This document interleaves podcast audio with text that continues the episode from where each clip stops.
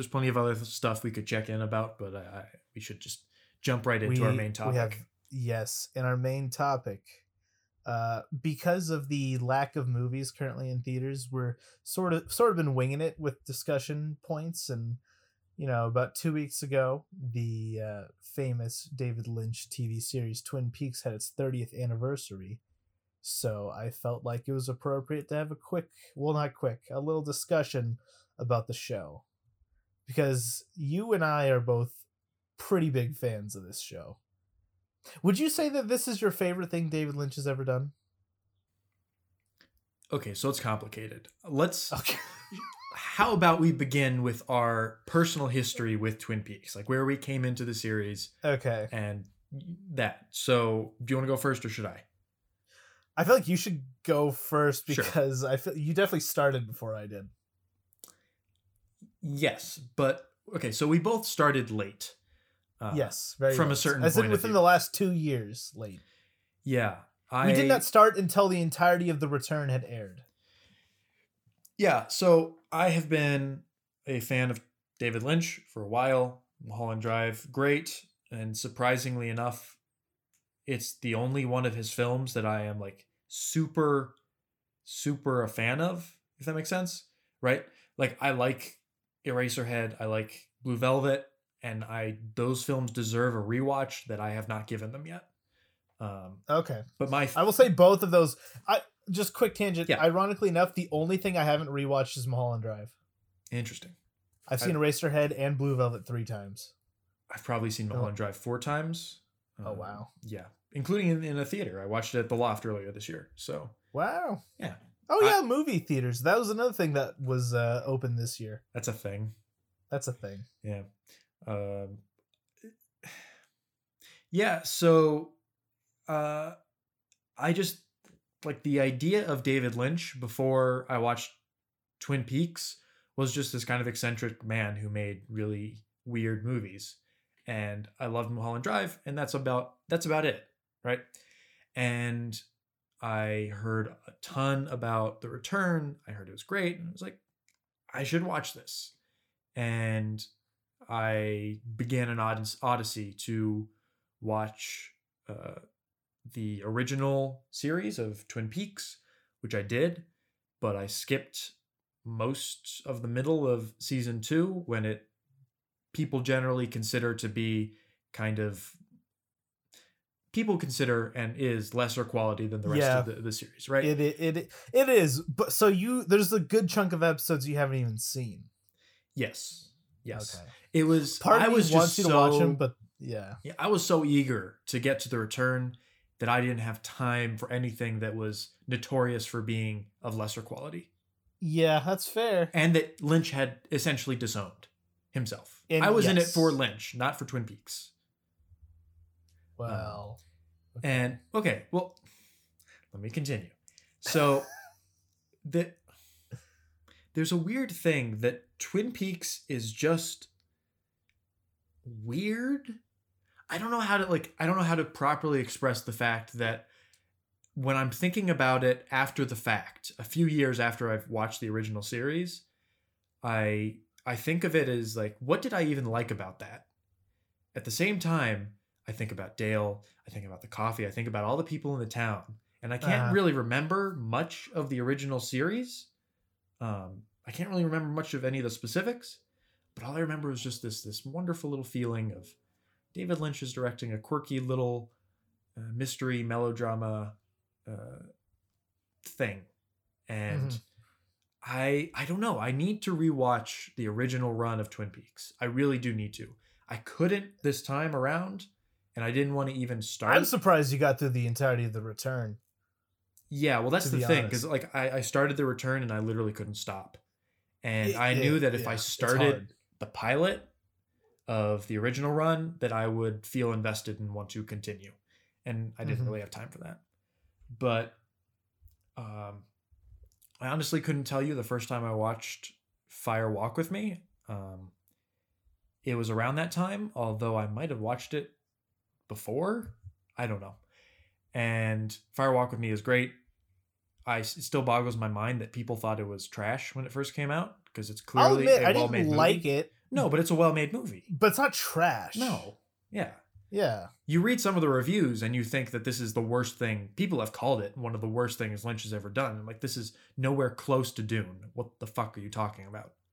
Yeah, it's weird because I I always feel bad when I read you know uh, interviews with Lynch about this whole movie because he was really proud of this movie and still is really proud of this movie. And I just feel bad that so many people disowned it as badly as they did. Yeah, and I think the return especially helped people. It, it had a bit of a revival, that, and then Yeah. it was released by the Criterion Collection, so a lot of Yep. people have been revisiting Firewalk with Me, and it's get gotten Mhm. some more attention recently. Yeah, Um, it's it's uh, everyone who I know who's seen it holds it into very high regard. It's just, I also really re- uh, recommend the review on it on Red Letter Media. yeah, It's a great episode. it's just the thing with Fire Walk with Me is that it's such a singular movie, Yeah. and it's it's it's a horror film that is unlike any other horror film. hmm that it's you know it's about the final days of Laura Palmer and there are moments in it that are what I would consider to be like pure cinema where sound and image are being used in harmony to create Oh a god, the last like the last like five minutes. That and then I always remember the when um Mike drives Yeah. up when Mike drives up next to them on the road Just chaos. and they're honking and it's just noise and everything and if you step out of the anxiety of that moment you realize how perfectly lynch has brought together the elements of cinema to create that feeling it, it's incredibly effective the entire film yeah. um i guess that's just my general thoughts on fire walk with me but um yeah what are what is your experience with twin peaks Well, my experience was, uh, I you know, I liked David Lynch. I I liked Eraserhead. I had gone through Mulholland Drive and Blue Velvet, and right around that time is where you were just constantly telling me to watch Twin Peaks. And I looked at it. I'm like, eh. th- th- I had a weird aversion to older television at the time. mm-hmm. like the only th- old shows I liked were Frasier. I don't know what it is. I was I liked old movies, but old TV. There's just something I didn't enjoy about it. Um, but you had bugged me and bugged me and bugged me to watch The Return. I'd I'd never seen praise so unanimous for one single thing as I did with The Return. That it just this curiosity just overpowered me, and I knew that I had some shit to get through but I really, really loved the first season, and I went through the entirety of the like first season in like three or four days, and then I got to the second season, and it starts off pretty good, and then you learn how Laura Palmer dies, and then you're like, there's still ten episodes left, and I, at that point, it took me about four months to get through ten episodes, because I, unlike you, I watched all of it. Because you kept telling me just go to the last two or three just go to the last two or three and i thought no he this is a show i need to see all of it. And i can safely say none of that shit matters. It's never brought up again after like the last two or three episodes. It can be skipped entirely. Um and then i get to the last few episodes of the season and i'm like oh this is actually amazing again uh, and then i finally watched fire walk with me after about a month or two later i think it's decent not amazing. I thought it was kind of unnecessary at the time. Um, and then I finally got to the return, and I'm like, I will always remember when I watched the return because I watched all 18 episodes over the course of two days. And over those two days, I would go to Starbucks like three times a day because I always had to be drinking coffee while watching this. And I, oh, you know, I really, really like the first season. I think it's just as good, if not a little worse than The Return, but barely. I enjoy the quirkiness of it. I love Dale Cooper. I love the world of Twin Peaks. I love how melodramatic but also kind of horrifying it is. I honestly think you if you're gonna rewatch anything, I think you should rewatch the last episode of season two because I think that's Oh, yeah. right where he starts to go into the more firewalk with me crazy side of Twin Peaks. The last episode the last- of season two is just generally considered to be one of the better things about Twin Peaks, just in general. Yes, the last 20 minutes are just crazy. And then Firewalk with Me, when I watched it again recently, I actually liked it a lot more. Mhm. Um, I didn't. I still don't necessarily find it super necessary, but it's very well done. Um, See, the thing with but- Fire Walk Walk with Me is that it's you you can't think of it as necessary because I, would Yeah. agree. I would agree with the sentiment that it's not necessary, but the point is that it is. It's the thing with prequels, and the thing Yeah. that doesn't work with a lot of prequels is that they try to make themselves necessary in a way that yeah, you inherently can never do.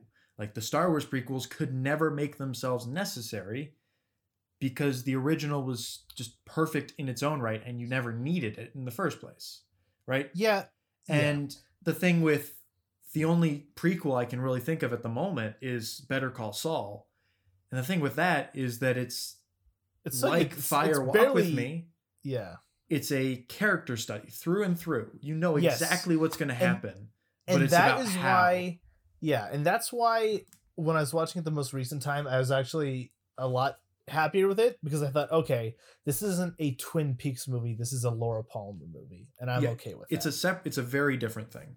yes uh but yeah you know I, I i love the original series i think it's great uh it's quirky it's funny it's strange it's it still holds up in a lot of ways but the return is just something completely different and a year and a half later and i'm watching it again for the second time i still i still can't put into words why i like this so much All right. So general, I'm going to say my general thoughts on Twin Peaks: The Return. Um, but let, let's just say that Twin Peaks: The Return is a continuation of the story of Twin Peaks, which is a small town in uh, Washington, in rural Washington.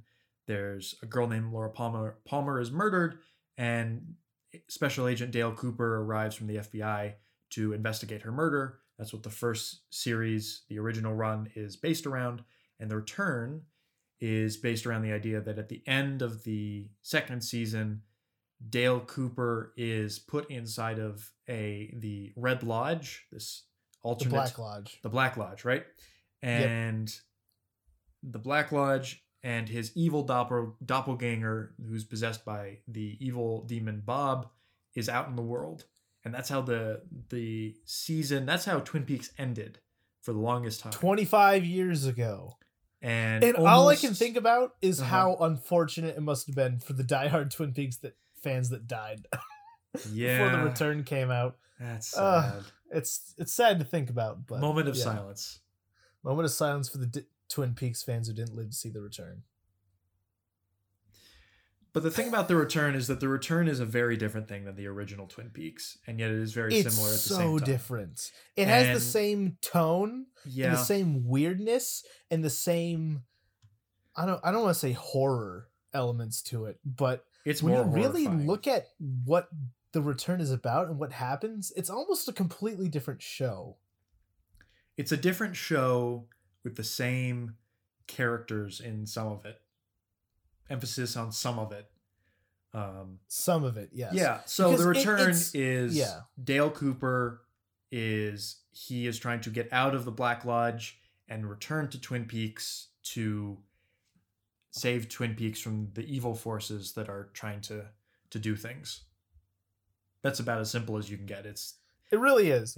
And there's a lot of moving parts. right Um, but what I find so fascinating about this is kind of like the Fargo show. Uh, this is kind of like a greatest hits of everything David Lynch has done. it kind of is There are so many different characters and situations and shots that you're like, oh, that reminds me of Inland Empire. Oh, that reminds me of Eraserhead. Oh, that's a little bit of Blue Velvet. But it never feels like a straight reference. And I don't know. It's just something so massive and so strange. And then, because, you know, when I think about everything I love about Twin Peaks, The Return has none of it. It has a But little. It, also has has. It has like moments, brief It has- glimpses it- of it. Yes, and because like of of all the Twin Peaks characters, my favorite is by far Dale Cooper, Oh, and yeah. he's in this in the entire eighteen hours for maybe forty minutes. he's in the first two episodes where he's mostly silent and just Mm-hmm. walking around, and then he's in the last two episodes. Spoilers, where I feel like it's pretty widely known now that because there was a big backlash, not a backlash, but people were like, "When is Dale Cooper coming back? We want Yes. Dale Cooper. God damn it!" And Yes. it's now fairly widely known that he doesn't actually return to the show until the very end. And we only really get Dale Cooper for a few scenes and then something something happens and we get a Yes. yet another Dale Cooper. There's many Dale Coopers in this. Yes, and the last and the Dale Cooper in the last episode is like a mixture. Yeah. He's not entirely Dale Cooper, but he's enough Dale Cooper. And let's just get right into it. Yeah. Uh, so okay, I just want to state I don't know what you were going to do, but uh, state the general opinion of it because my opinion's different than yours of the return. What of what? Of the return? Yeah. Yeah. Okay. It's okay. It's not what I expected. It's not what I knew I wanted, but now going back and seeing it, I'm I I love every second of it. So many of the things that when I watched it the first time kind of perplexed and almost angered me, I've come to love about the return. Specifically Dougie. So the return is it's such a weird thing because Lynch thinks of it as a movie, but Which it's not. Yeah, it's so clearly not. Yeah. But I was thinking about it on Letterboxd because I was gonna log it, and I was like, "What am I giving Twin Peaks? What is the score?" And I feel like watching Twin Peaks this second time around, I was disappointed with the fact that it was not as euphoric of an experience as when the first time I watched it was. The return? Yeah. Yeah. It there was something about watching the original series all the way through Fire Walk with Me and then the return. And the return is just something so special after having watched all of that, after having spent the time with the characters Mm-hmm. that you are you're waiting for this release of of just your validation of your love of these characters and lynch only gives you little hints of of the original series here and there of like That's Here's your payoff, I love about finally. it, though. no that's exactly it and Yeah. the fact that i watched it by itself this time i think really did it didn't have the magic as much um but that being said don't take that as me saying it's any less good as it was before it just was a different experience if that yeah. makes sense Well, the thing is, um, ever since I've seen the original Twin Peaks, I do keep a lot of it retained in my brain. I watch a lot of clips and highlights and scenes. So when I was when I've you know been watching The Return recently, I still have those original characters in my head, in my mind. You know, I know what they look like and feel like. Um, and that is what's so powerful about The Return when you see just how much everything has changed. But I do agree that I love how this show teases you in so many like you would think it it's like when you're watching the return you get so little of the original twin peaks in every episode and it's never the stuff you expect. Like the first characters you see aside from dale cooper and laura palmer in the original twin peaks is fucking jacoby. And i'm Yep. like i don't care about jacoby. And show me anyone else. It starts with jacoby it, it's then- a it's a statement of of um the philosophy of the show we're not going to give you what you want just yet. exactly but at the same time that's kind of great because when i do get the things that i want i'm so happy like we we don't get to see bobby until like episode three or four no It's it's, like five oh even later it's it was Cole later than i thought of. when i was watching i was like where the where the hell's can, Bobby? can i just say though going through it this time i always thought dale cooper was my number one character uh-huh. I love Gordon Cole, and I think a huge reason why the return is so great to me is there's so much more Gordon Cole. I love Lynch as Gordon Cole is like a that's a, a top 10 all-time character. It is, Ever. and I was thinking about it earlier this year because you know I there's a lot of movies where the directors act cameos, and for the longest time I always thought, okay, you know who's the best director actor. I love when Martin Scorsese acts. I think he's great in Taxi Oh. Driver. I don't- Uh, I don't know where you pulled that out of, but must He's have been your great in. Taxi Driver, That's not the point. He's in it for like five minutes. at but he's amazing in it. Okay, but- but, but, you know, the best okay, director I actor say- is the answer is clearly Orson Welles. But Okay, yes. Yeah. I I you're right. You're right. I apologize. Um but he's one of those character or uh those actors when I see him in a movie, I see the character, I don't see the actor. Unlike someone like Tarantino or Hitchcock. But then I was thinking about it earlier this week and I'm like, "No. David it's David Lynch because Gordon Cole it just everything about Gordon Cole just kind of captures what is so funny and charming about David Lynch. We've discussed this before. He may mm-hmm. not be our favorite director, but David Lynch is one of the most entertaining directors outside of their own films. it, you can the the behind the scenes features of of David Lynch talking is just entertaining in and of its own right, as much as any movie is. It's just like Orson Welles or Spike Lee, where you're like, I don't a- hundred percent. I'm not always on board with your filmography, but you were just funny to listen to. Or Werner Herzog. Well, yeah. I think with particularly with people like Orson Welles, Werner Herzog, and Mhm. Lynch, they all have very distinctive voices. Yes, And that's also Lynch, true. Like or- Orson Welles in particular, he has a kind of a more normal voice than most, but it's very deep and it has is a good way of speaking. Yeah, Lynch, yes. on the other hand, is just I don't know where he he developed the way he speaks, alien. but it's just it's so strange that it, it matches up. Everything about David Lynch is on brand. Like the way he lives his All of life is just incredibly in line with the way he makes his movies and the way they look. And I really appreciate that. but yeah, what what's great about the return too is that they take all the characters from the original Twin Peaks, and you know I'd say uh, most of them have pretty drastically changed, aside from Andy and Lucy.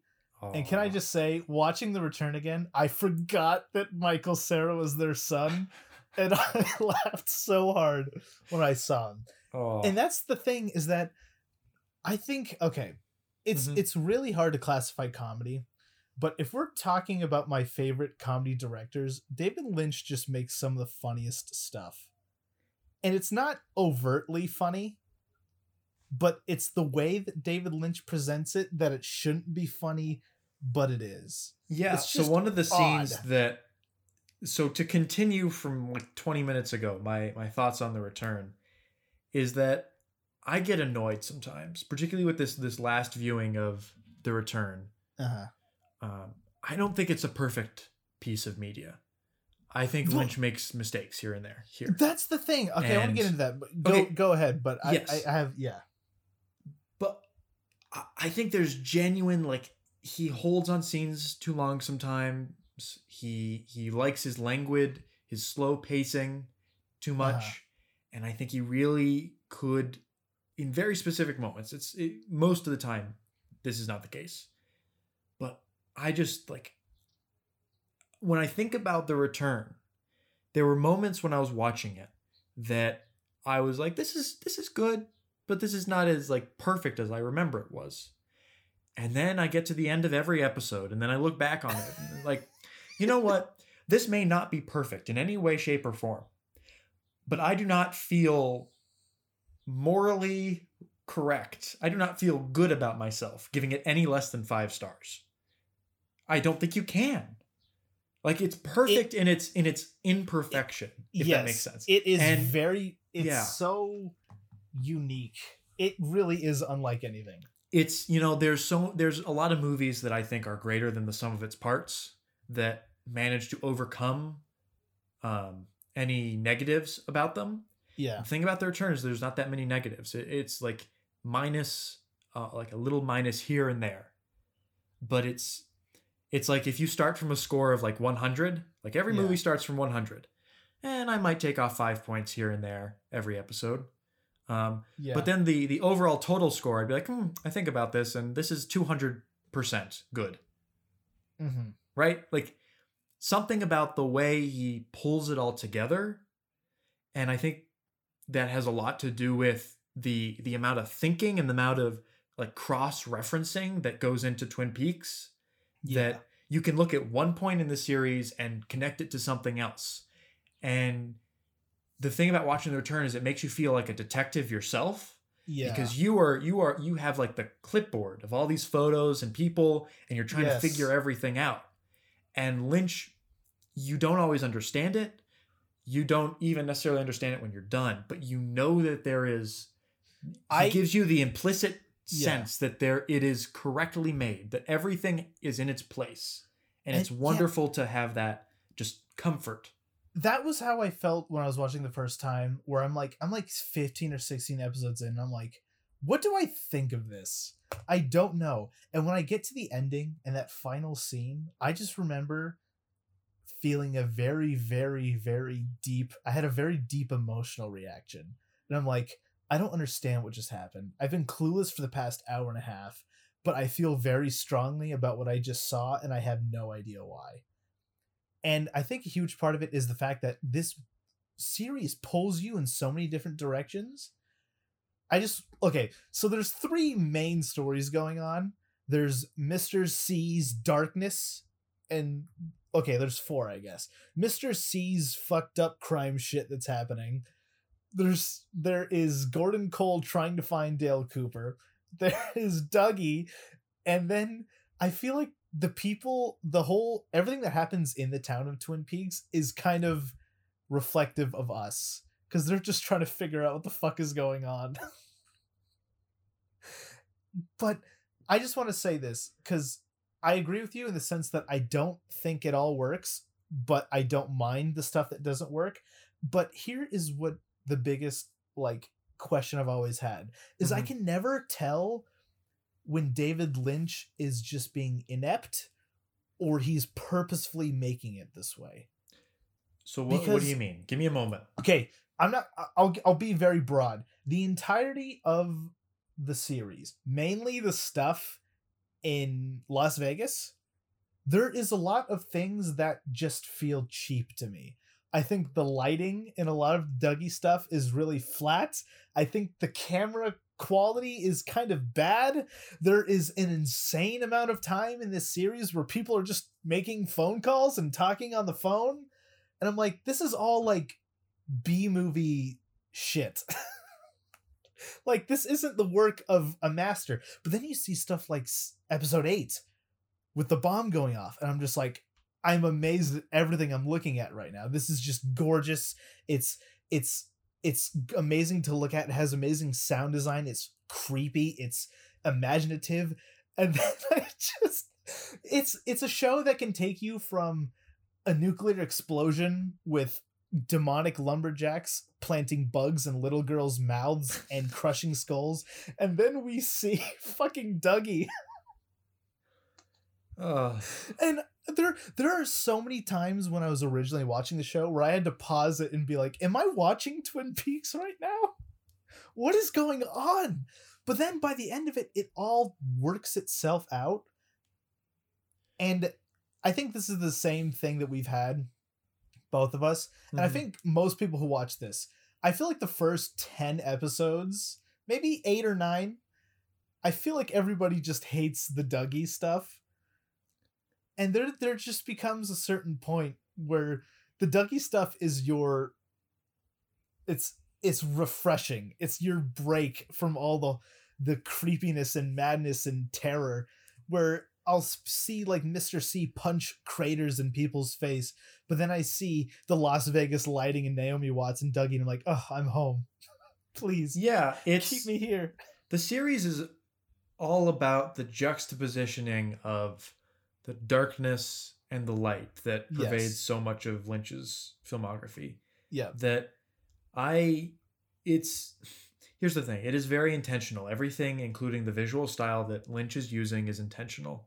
And it Yes. intentionally looks like a TV show. And we're going to get into that eventually. Um, but yeah.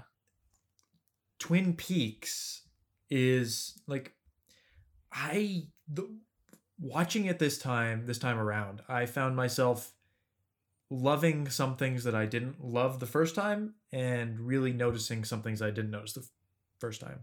right? Yeah. So I the the visual style I have been completely accustomed to and it works for me.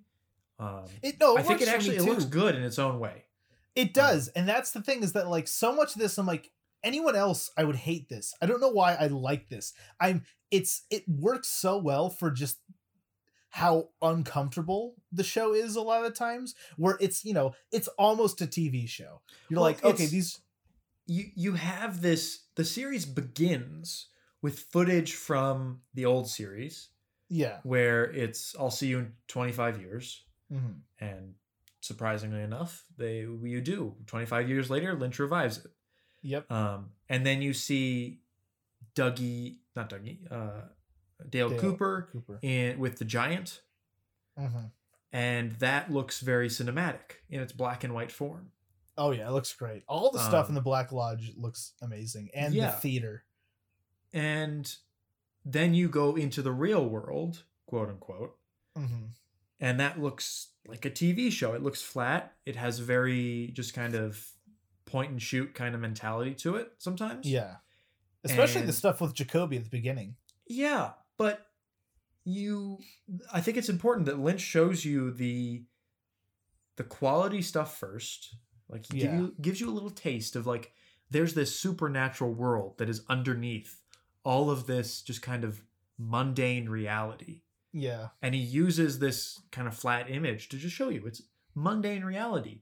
But you know you have this implicit feeling throughout the entirety of the return that just something horribly awful is underneath the surface but at the same time it's beautiful.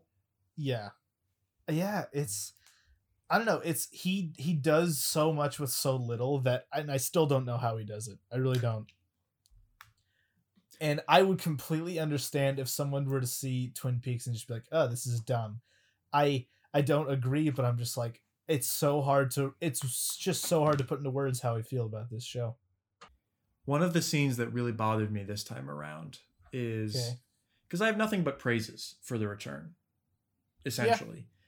It's just moments here and there that i felt like come on david what are you doing? And this time around i felt the dougie stuff was excellent. It's so much Um, fun. It's so goofy not- it's so lighthearted in a world of darkness. Yeah but not everything worked perfectly on the second run. And the Yeah. the first scene the first audrey scene yeah. Um, once you know where it's going, it is painfully long in a way that some of the other scenes that are maybe a little Yeah. too long, they're not painfully long. They're fine. I'm okay with them. That Uh-huh. one in particular stood out to me as I was just watching it. Like, you are repeating dialogue, you are doing stuff. I get the point. Lynch, you have gone on too long. This that's the one point in the series that I was like pointing out. Is like this needed to be cut.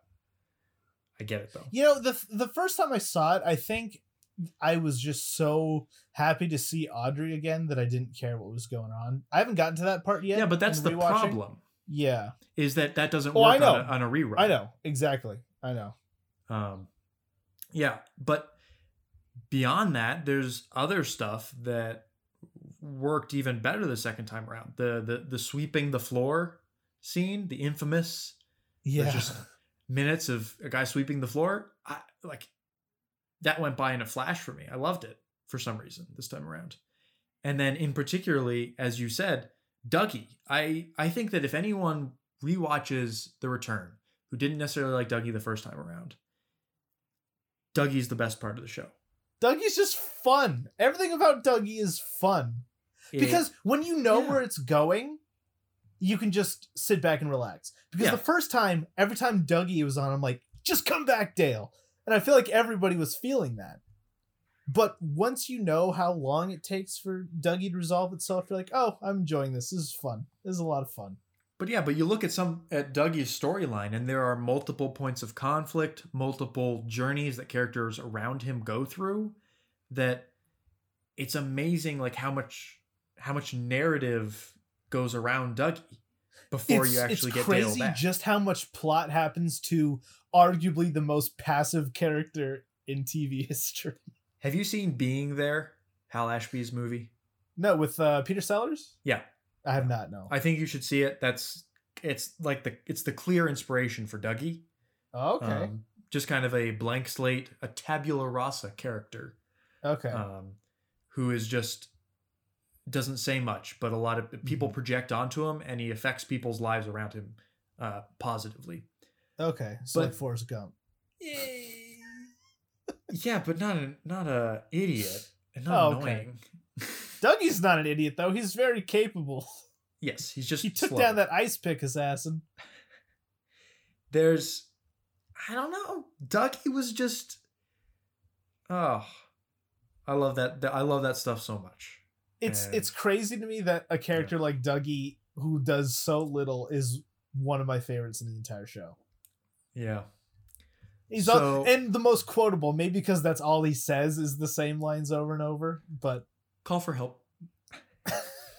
I the the first Dougie time when. Dougie's in the casino, that's one of my favorite scenes. He's just walking around. yeah, it, it goes on for so long too. I love it.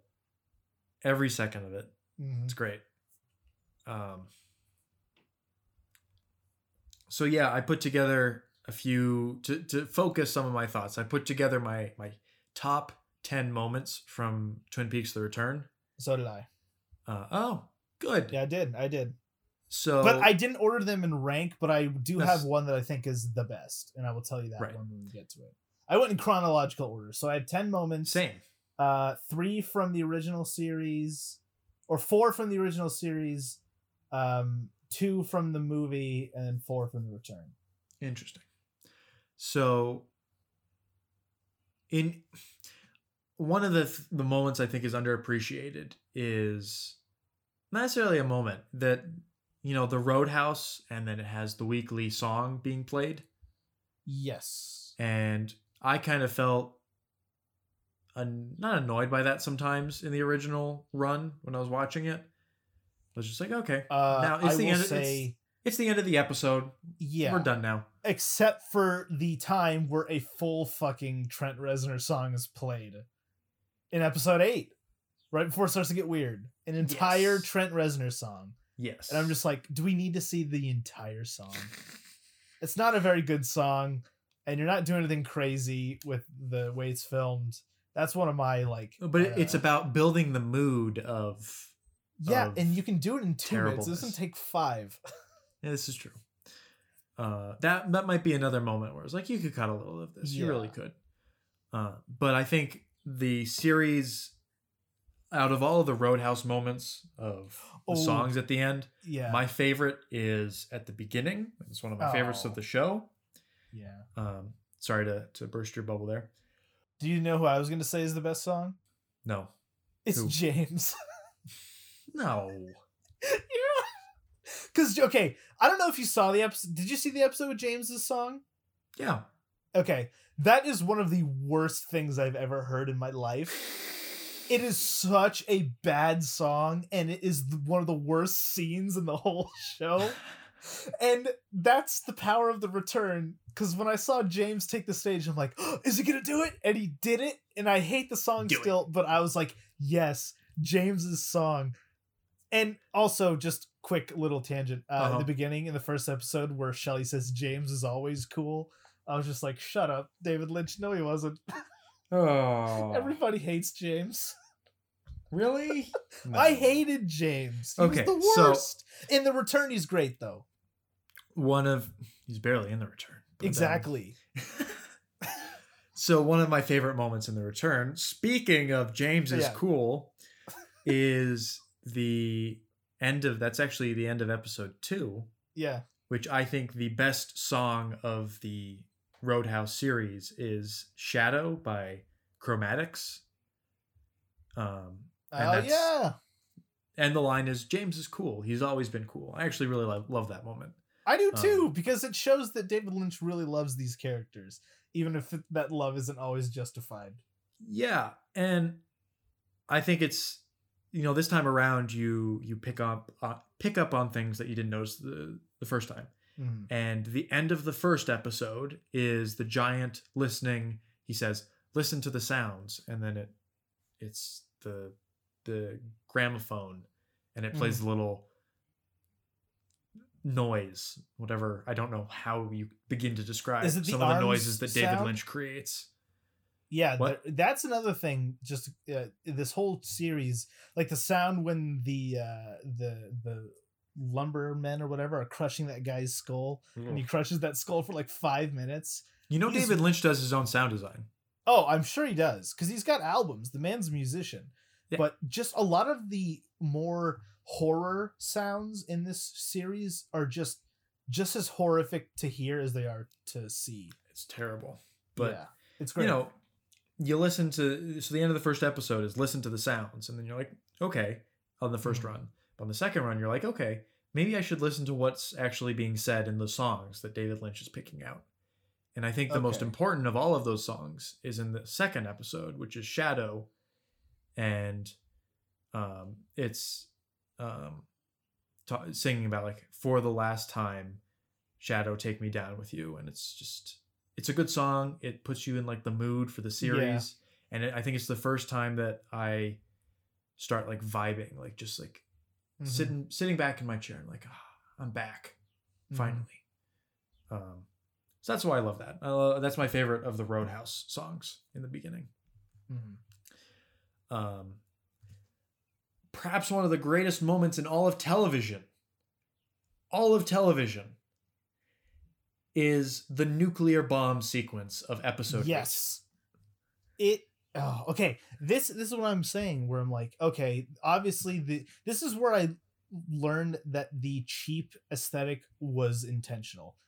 Because just those few minutes of the bomb going off, it is sensory overload in Mhm. the best way. It is such a crisp image of such a horrible thing with just anxiety inducing violins and it's it's probably the most nightmarish thing he's done. In a man who devoted his entire career to capturing the feel of a nightmare Yeah. it's probably the most terrifying thing he's done. And it also there's another layer where you're just thinking oh people watch this on tv this isn't some weird art house thing that's only shown for two twice in a month. Millions of people waited between commercial breaks to see this for like 12 minutes. And it is terrifying. It's great. It's beautiful. The miniature work, the effects work. oh it- my god i don't even know how they did it. I thought it was all cg is it is it miniatures? The i think the the the shot some stuff like the convenience store okay. the i love um, the convenience store stuff. the- that weird the shot- the opening shot.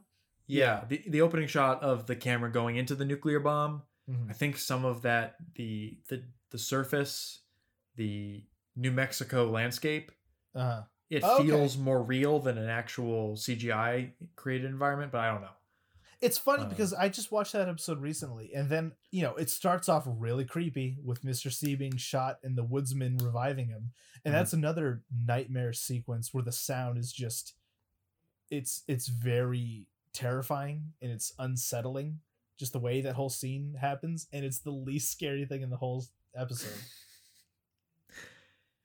uh yeah i don't what could be said about episode 8 that hasn't already Yeah, Without, uh, you know, like- I it is a crazy episode and it is a great episode. It's not my favorite episode and it's it's I I find it strange. I think it's just because it's so out there that people think of it as like the holy grail of the return. And again, I enjoy it, but it's not my favorite episode. See, I have been so desensitized over the past two years to cinema that is like that, yeah. right? Like I've seen plenty of out there movies and experimental stuff that episode eight is I watch it now and it's just kind of tame. I'm It is. But for TV, Oh well, for TV, as someone who Yeah. doesn't watch TV, I can understand the implications of broadcasting something like that. Yeah. Um, we But mentioned also it it's a- earlier. yeah. but call for help another one of my favorite moments um Mr. Jackpots. so now- those are like three moments from the first half of the uh the return yeah. and the rest are all from like the last couple episodes Other return. And I think- okay. that's not to like diminish the impact of the first half of the series Yeah. because i think the first they're great episodes, but they're building up. They're oh. setting up the mystery of the world. the the the best the You're waiting for the payoff. yeah the the a lot of the appeal of the return is just how everything pays off in the last four episodes and the Yeah. fact that it takes so long to get there is kind of what makes it great but the act of taking so long to get there is still really entertaining but there, there's just these little moments sprinkled in that hint at something it's working towards and that keeps you watching and it keeps you just on the edge of your seat and it is are we, okay i are we are we in agreement of what the greatest part of the entire return is I don't know. do you want me So, to what is your favorite mine? part of the return? This is my favorite part of the return and probably of the entire show and that is i am the fbi And then the original theme plays, and it's oh your home. Oh my god. home. It it's the it is the it's it's probably the best payoff to anything. I don't know. I can't even explain to you how giddy I felt in that moment. Here's the thing I would, the emotion I felt the first time I watched that was a similar emotion where if you're like, let's say you're home for the holidays Uh-huh. and someone and your your significant other or a family member surprises you and they're suddenly home and you open the door and they're there that's the feeling that's exactly the like no less i'm not exaggerating Yeah, no. in fact that might be under exaggerating how magnificent this moment is I think it is the closest thing I can probably describe it as. You ever see those videos where there's parents and they have their children returning f- home from war and they surprise them? And like they just show up in like their military outfits and the look of pure joy you see on the mother's face is just very infectious. That is Mhm. the closest thing I can describe to this moment yes and it, makes everything before it worth it. That moment alone, it could have been I I don't know. I think that moment alone is what makes the entirety of the return worth the hype.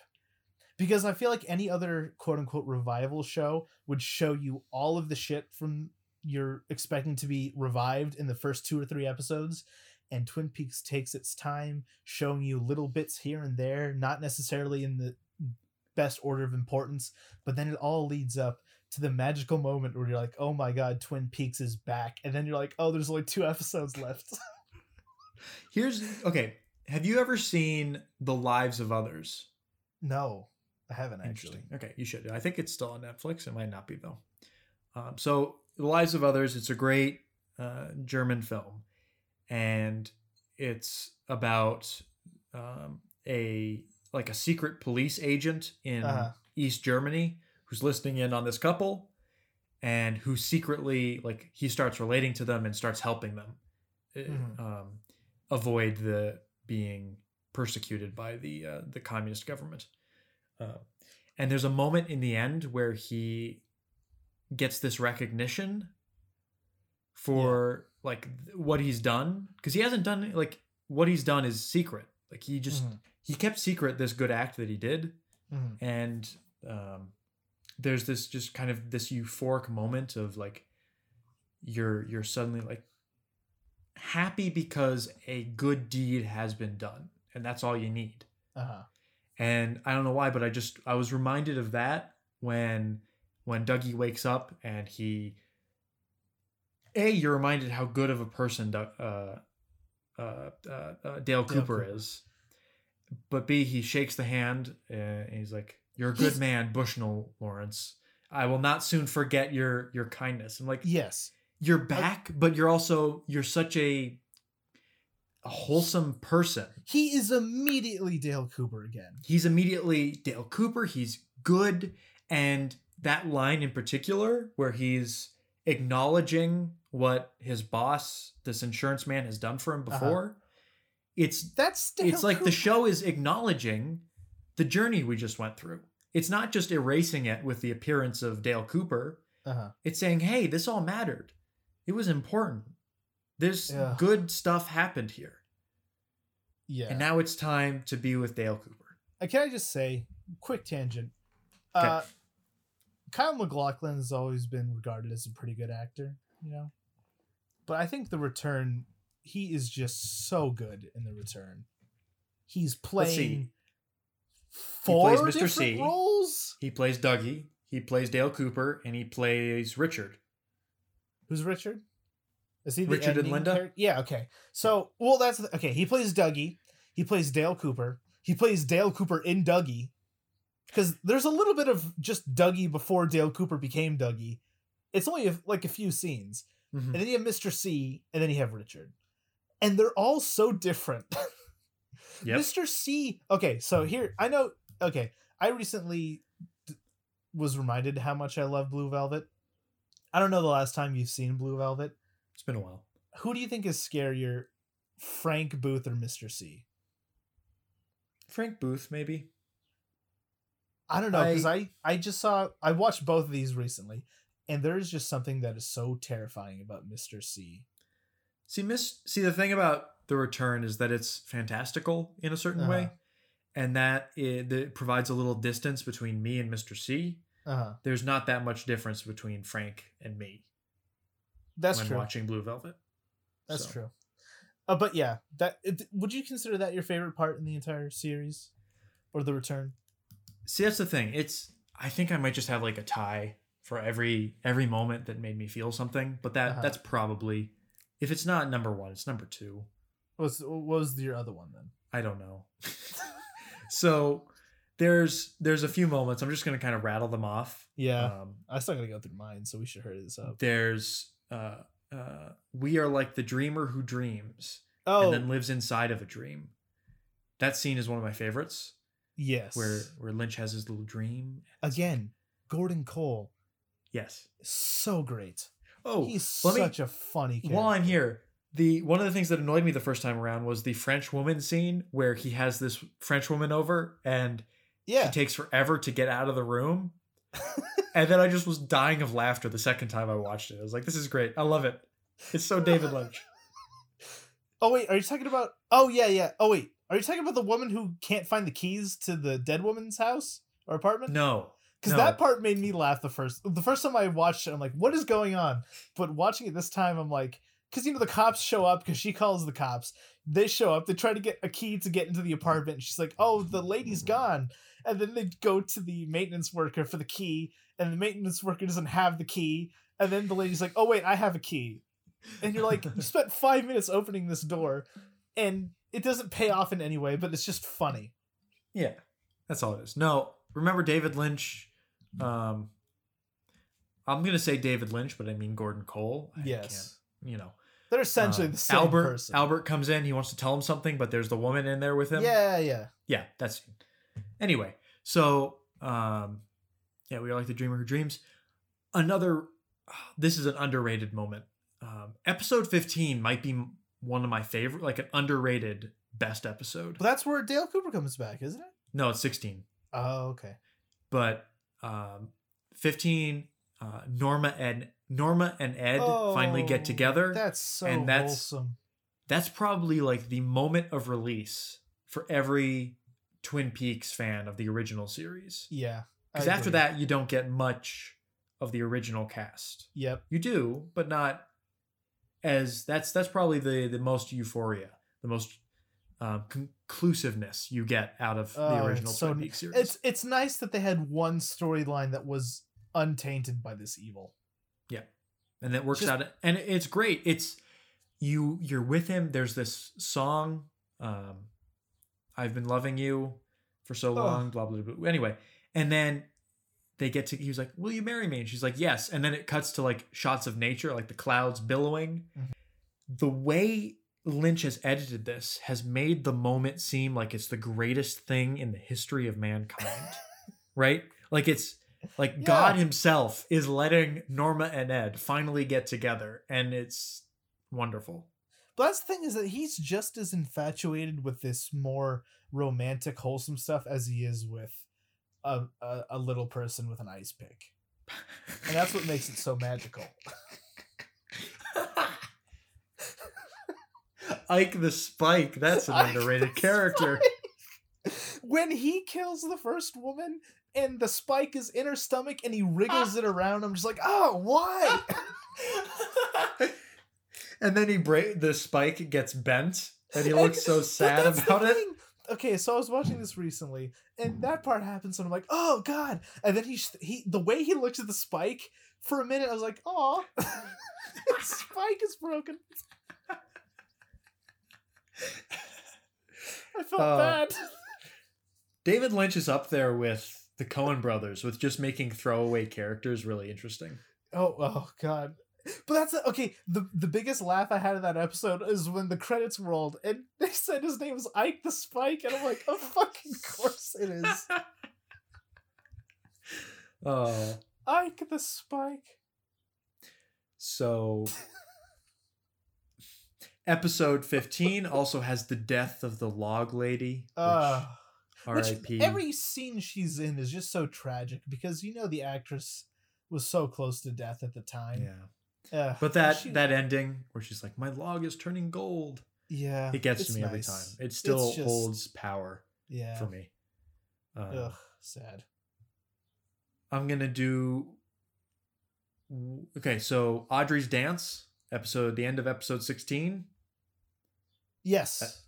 Oh, Oh yeah. Especially the, oh god, the fear that she has on her face when the fight breaks out. Oh god, it breaks my heart. And then but that's it, you know, that's one of the moments where the kind of cheap style of Twin Peaks. It's still the cheapness of the visuals, but it also it suddenly becomes very cinematic yeah. with the purple lighting on her and the way she's dancing. It's some of the best shots in the the show. yeah, um, I agree. Yeah.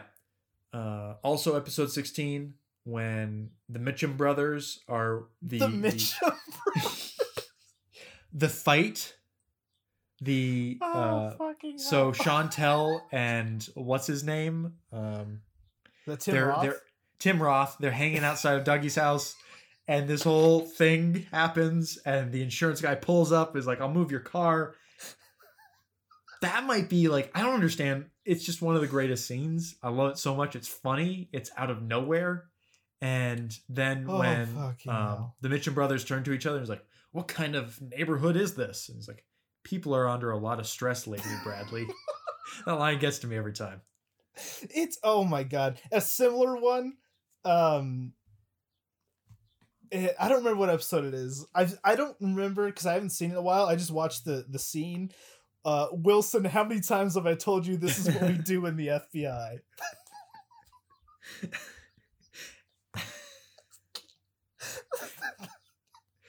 David Lynch really is. This is a good comedy. The Return is a he's good comedy. It's hilarious Yeah. every david lynch movie even the scariest ones have some genuinely really funny moments that moment in particular reminded me of the hey paul thing from eraserhead do you remember Oh, that yeah. bit oh god it's just you never expect the comedy to come when it does and when it does it's just so outrageous it just kills me So I have two moments left, but I'll save them for later. So what what are yours?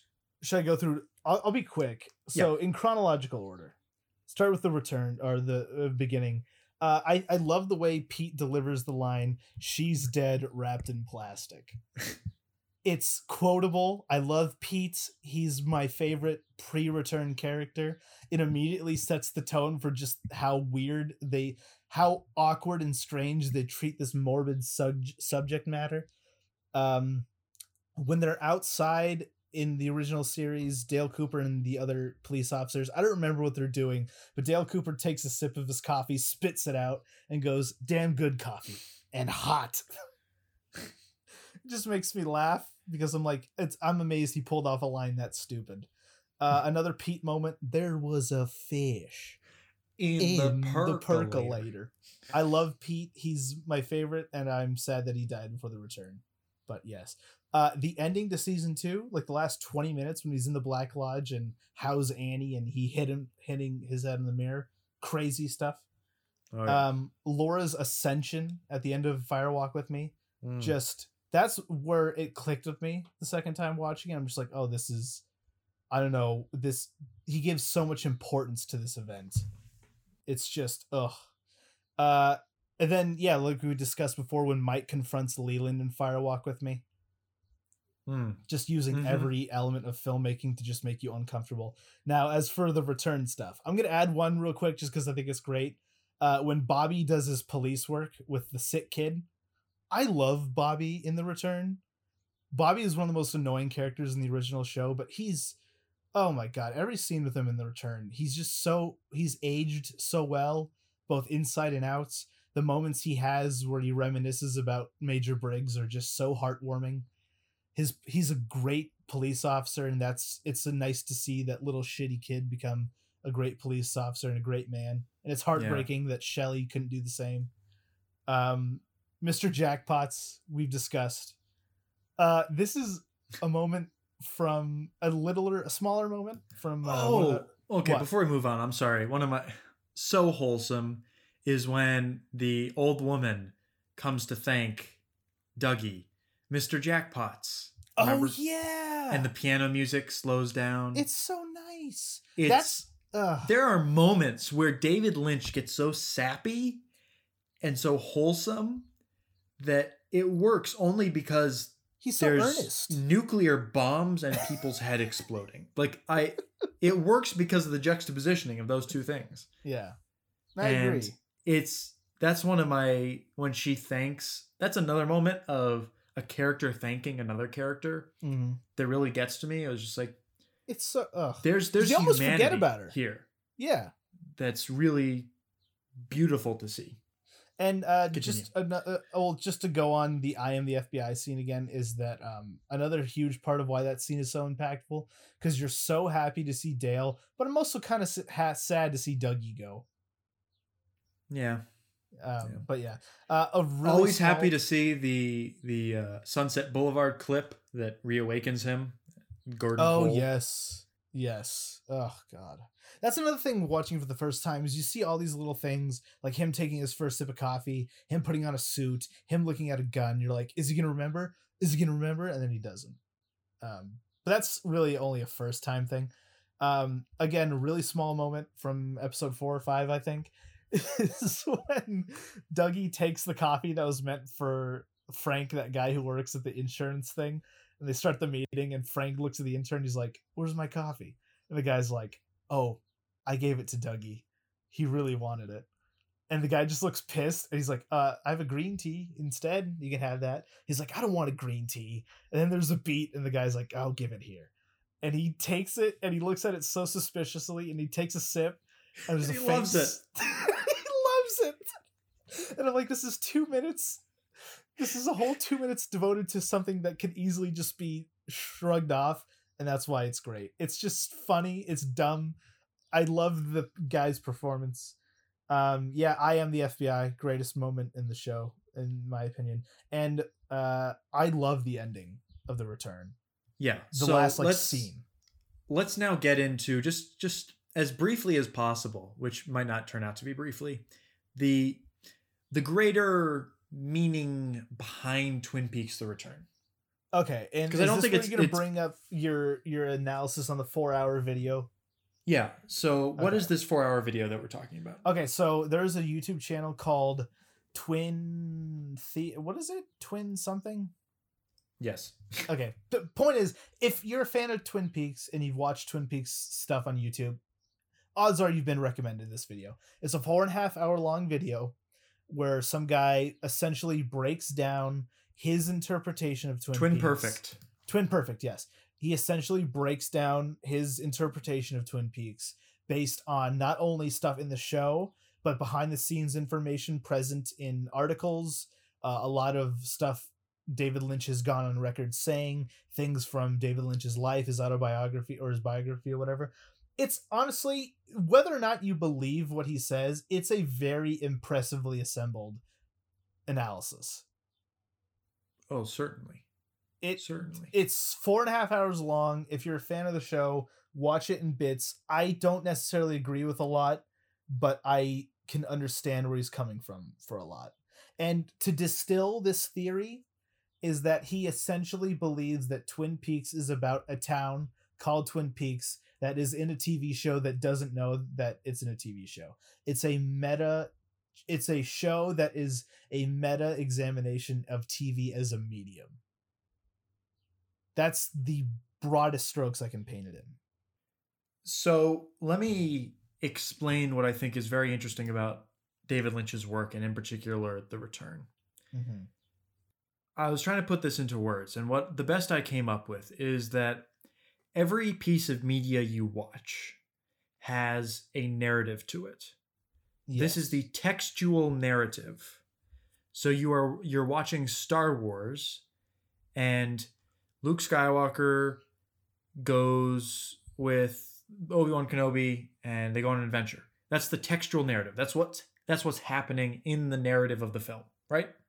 hmm And then there is the thematic or meta narrative. That's what's happening behind. That's the th- that's the thematic undercurrent, the metaphorical narrative that could be happening elsewhere. So with the original Star Wars, it's the hero's journey that it's Uh-huh. based off of.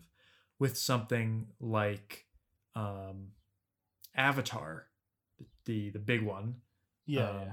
that's a the meta the metaphorical narrative behind that is the Native Americans versus the European colonizers, right? Mhm. Snowpiercer is a metaphorical narrative about climate change and classism and stuff, yeah. right? That's that's a meta narrative. And then David Lynch does something very interesting that I don't think many other directors have ever done. Or even attempted. And I'm going to call it the it's just disappeared on me. But it's it is the meta textual narrative. Okay. And by that it is where the actual text, the plot of the film is influenced by the meta and thematic narrative of what's going on. well, there's definitely a lot of allusions to what happened to Twin Peaks behind the scenes, especially in the return. But the thing with the return is that you cannot understand. Here's the, the simplest way of understanding what a metatextual narrative is. You can't understand what's happening in the movie until you understand what's happening in the thematic realm. Yeah. So you need one in order to unlock the other, hmm which I think is very interesting. And you have movies like um, Synecdoche, New York, is Uh, kind of like that. Um, a movie like Inception, the very end of Inception, it becomes a a metatextual narrative. yeah, yeah. Um, right, Close Up by Abbas Kiar- Yep. Kiarostami. That's a metatextual narrative where That the is- text and yeah. the the thematics are intertwined into Yeah. actuality. Um, so I think it, it is safe to assume, it's safe to say that for certain, whether or not you believe that Twin Peaks is about a television show that doesn't realize it's a television show, it is about a alternate version of reality that people are stuck in. I agree. You can call it TV or you can call it something else, but that is exactly what Twin Peaks is. And, And- a lot of the characters come to grips with this understanding that their reality is not their reality. Right. And some characters know. Dale Cooper, I feel, is the most obvious bridge between the realities, um, the dream logic, not only in the way that it's presented, but the allusions to dreams Mhm. let you in on it. Um, but I think the main takeaway is when you understand just the obsession that David Lynch has with the contrasting of light and dark. A lot of what is present in Twin Peaks and especially The Return becomes a lot easier to digest, I think. Yeah. So Digest, not explain. On a Because second I don't think uh, this will ever be true. I don't even think David Lynch knows 100% what is Yeah. going on. Yeah, I think if you look at that four hour analysis of Twin Peaks, a lot of the stuff I think that I got annoyed with some of it because I thought it was reaching. It, oh, like, it definitely reaches. You are you are phrasing this in a specific way to make it fit more than it does. also let's just not completely let's not ignore the fact that he brushes off a lot of what's happening plot wise in the return as just misdirection and i'm Yeah, like and I- okay that's such a lazy way to explain so much of what is happening Right? So what I think he is doing, which part of it what bugged me is that he wasn't upfront about that. he is well, he he, is also- exploring the thematic the meta narrative. yeah, He isn't trying to explain the actual narrative of the film yeah, because I think there is both of those. I think there are both of those in there. yeah. Um and the way that they intertwine is where it starts to get really confusing. yeah, um I lost my train of thought. Oh, right. So I think David Lynch as a person throughout his filmography has shown that he is very consistent and that he puts himself into his work and that David Lynch is very much a a spiritual person. He's a person who grew up with the light and the dark. Transcendental meditation. Yes, he grew up with the light and the dark. He grew up with television and all of this. The reason why Twin Peaks works as well as it does, The Return, is not because all this was necessarily planned out, but just because David Lynch creates something so David Lynch, it cannot help but be interconnected in a certain way that is him. Yes. Uh yeah, I do agree because I think that you know, regardless of what you think about David Lynch or his movies or, you know, you can challenge him all you want. I think J- David Lynch is one of the most genuine filmmakers ever. He is uncompromising in his vision. Everything he puts onto the screen, he believes in. And it doesn't always work, but you can feel the passion there and the emotional connection he has with his work that even in the most even in the slower parts the more teeth gritting parts it's still pretty enjoyable Yeah. So I don't know how you feel about Twin Peaks and The Return in general, but I think it's a fairly straightforward narrative. The more It I think about it, It is. I- it's it disorients you the first time you're watching it, but I don't think it's as kind of nonsensical or incoherent as people originally thought it was. yeah Um, and there's a lot. So let's get into the final episode, which is a complete departure from what came before. it. it's it's it is the most baffling episode in the entire series and i don't think i'll ever understand what's going on I think it's important that we look at Mulholland Drive as a piece of David Lynch's filmography and that he is so consistent with everything that he's done. Yep. And that Mulholland Drive is a narrative where most of the film you're going along with one story and then it changes realities and you see a recontextualization of that reality. yeah And I think one of the things that really works so well with Twin Peaks is that David Lynch understands the idea of revisiting, of recontextualizing moments. An example would be in the very beginning of the series, we see the two people watching the box, the ex- this experiment. We have no idea what's happening. And then they Oh, get God. killed by this evil entity that appears in it, right? mm-hmm. and then an episode or two later um, we revisit that same scene and but this time we see it's uh, dale cooper is floating into that box. Mm-hmm. and we cut out and we see oh that's the moment when they left the room. Right? We are Mhm. we are david lynch is showing us the same thing again but this way we have a new understanding of what came before. And what i particularly love about that scene is the question that is posed in the beginning of the series and the end of the series. Is it past? fu- yeah. Is it future or is it or past is it past? yep. And that's that's the first hint. Like the setup of the Yeah. end of the series is is Yeah. set up in that in one of those moments those throwaway moments where it's like you're you're seeing this moment where dale cooper is floating into that box and you're yeah. Like wait a second we already saw this. Where are we in the timeline? Is it exactly. are we back then or are we now especially at the beginning when Laura Palmer asks him that question, you know, if he's ready to go back and the is it future, is it past? And the, the second he decides to go back is when Laura Palmer disintegrates. I definitely saw that as the show telling you that this is not what it was and it can't be what it was Mhm.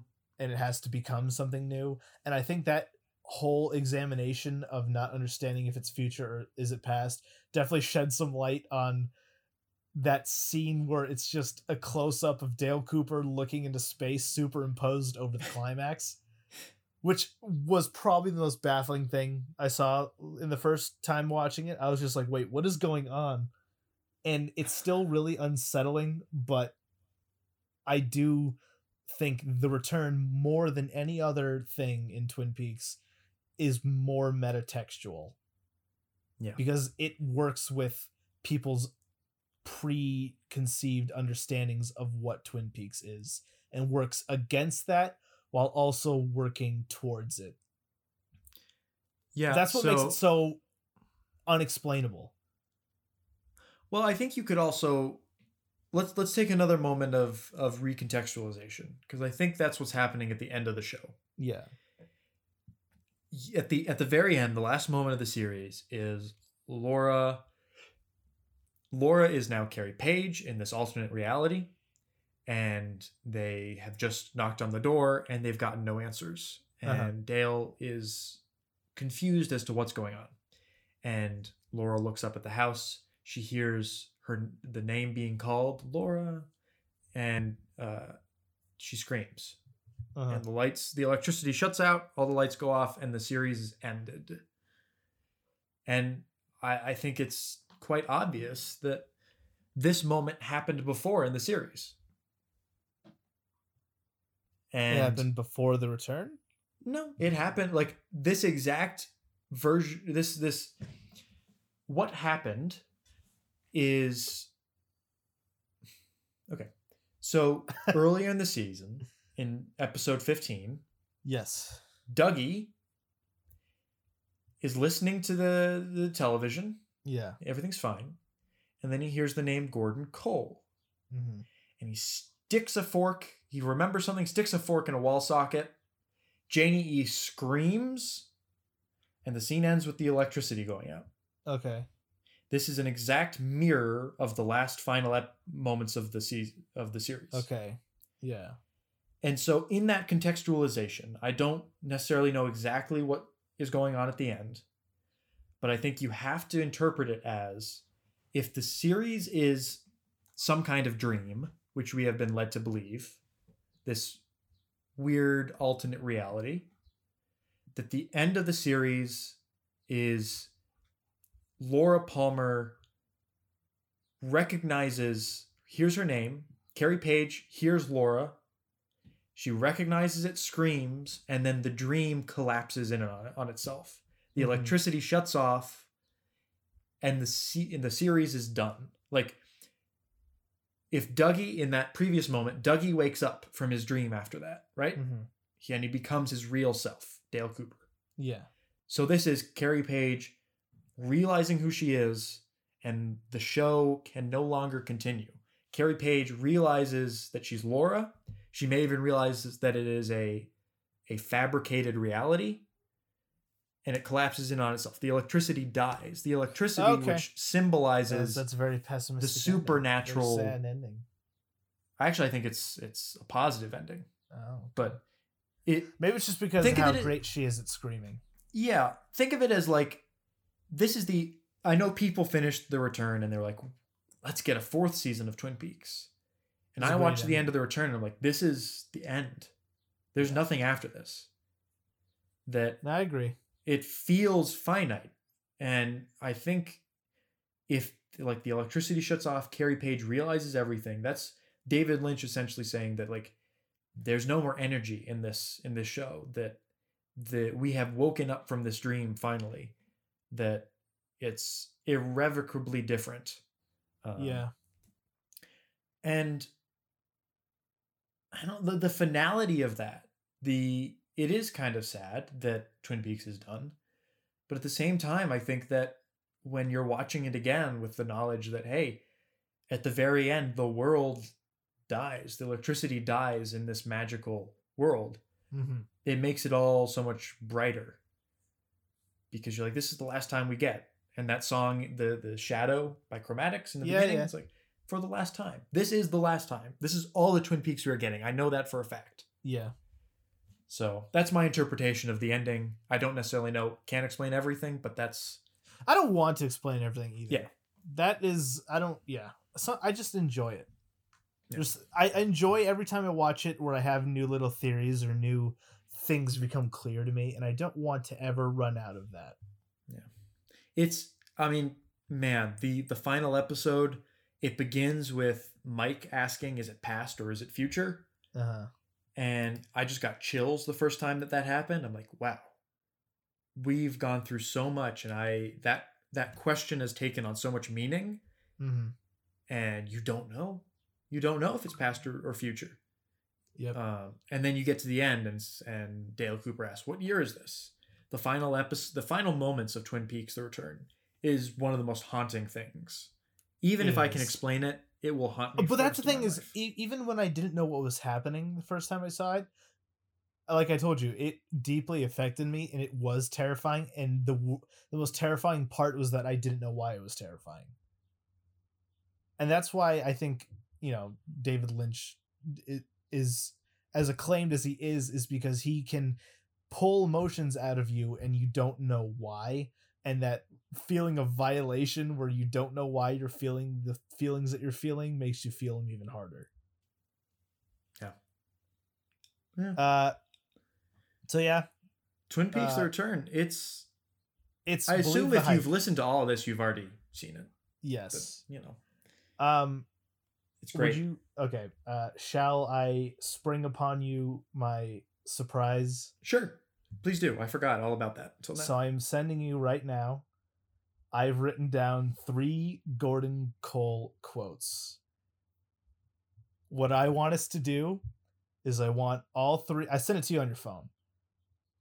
What I want us to do is we each say these lines in our best David Lynch impression and we're going to have people vote and whoever has the better David Lynch impression has to pick a shitty movie for the other person to watch. I will I'll tell you I haven't practiced. I haven't practiced. Neither have I. I'll be honest with Um, you. I wanted to, but I thought, nope, I'm gonna give this a fair shot. So another really great uh, David Lynch line, uh, not necessarily quintessential David Lynch, but Uh huh. when uh, I think it's it doesn't matter what episode, but um, oh, David Lynch, Gordon Cole fails to shoot uh, Diane the Tulpa, Yep. and Albert says, "You've gone soft," and then David Lynch says, "Not where it counts, buddy."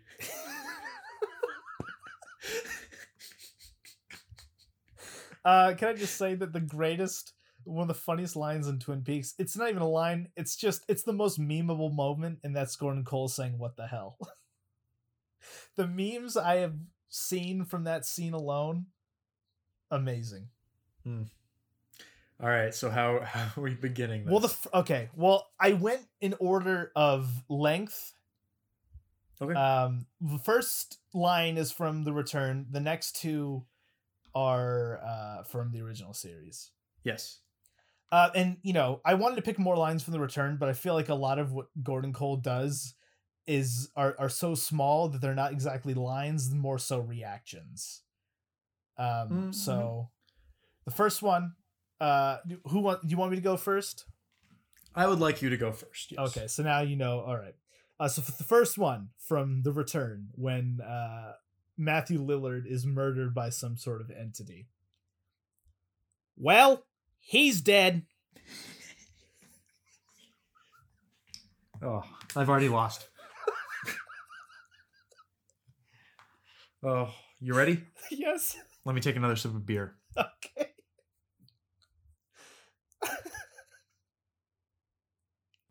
Well, he's dead. That's pretty good. All right, the second one is when uh, he orders some food from the R and R diner. Wait, what is it called? Yeah, it's called the R and R diner, right? R&R. in season end of season one, I think. He orders like a cherry pie and something, and then Shelly asks anything else. He says, "And a glass of water, sweetheart. My socks are on fire." Mm. Mm. Mm. How, how does one begin? And a glass of water, sweetheart. My socks are on fire. And the third line is from season two when Bobby walks in on Gordon Cole talking to Shelly and he asks, What the hell is going on? And he replies, and I quote, You are witnessing a front three quarters view of two adults sharing a tender moment.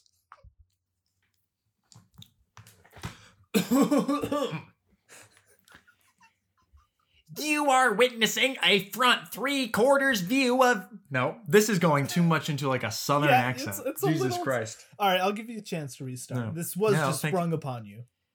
You are witnessing a front. No, God damn it. I can't do it. I can't more do it for more than like. You are wit. No, you. Okay. You. You. You are witnessing. You are witnessing a front three quarters view of two adults sharing a tender moment. God, I can see the peaks in my microphone there. Yeah, oh, it's not gonna be fun. Uh, so yeah, uh, vote on who had the better David Lynch impression, and I, I'll uh, probably cut this segment out and put it specifically just on Instagram. that's fine. Make a video of it. That's so people don't And have Let to tell to you, if you lose, I have hell for you, and I'm not gonna tell you until that happens. You know, I don't think you have hell for me. I, I oh, I do. listen, Chandler. I was going to suggest that uh, eventually we should have a day where we watch uh, one or two Hallmark movies and uh, just shit on them. Oh, I've seen Hallmark movies. This Good. I have. Oh. Don't you worry, it'll be worse. oh, good. I've seen, I've seen, I've seen terrible stuff. I know, but, But, uh, you'll never see something insultingly bad as this. But anyways, Oh, okay. so yeah, Well, that is uh is it Gooby? no, we're all watching Gooby together. No, this is true. Um. Uh, Uh, yeah. all Do you have anything else Well, to say? This, this Twin has been Peaks, a very lengthy re- discussion. Yeah. but you Twin Peaks: The. Return. It's essentially just a, an episode about Twin Peaks: The Return. Do you just want to like record the other It's part next great. week? No, let's just get it done. Okay. Yeah. Anyways, yeah. So yeah, uh, Twin Peaks: The Return, five out of five. It's my favorite thing Dave Lynch has ever done. And if I feel as strongly as I did the first time watching it, when I watch it the second time the this month, I might just go ahead and make my first tattoo a Twin Peaks tattoo. Hmm. Yeah. Mm. No, now that I say this, maybe we should wait till next week. If that's okay with you. That's fine. Okay. It. This is a long episode. It's as a it is. long episode, yeah. Yeah. Yeah.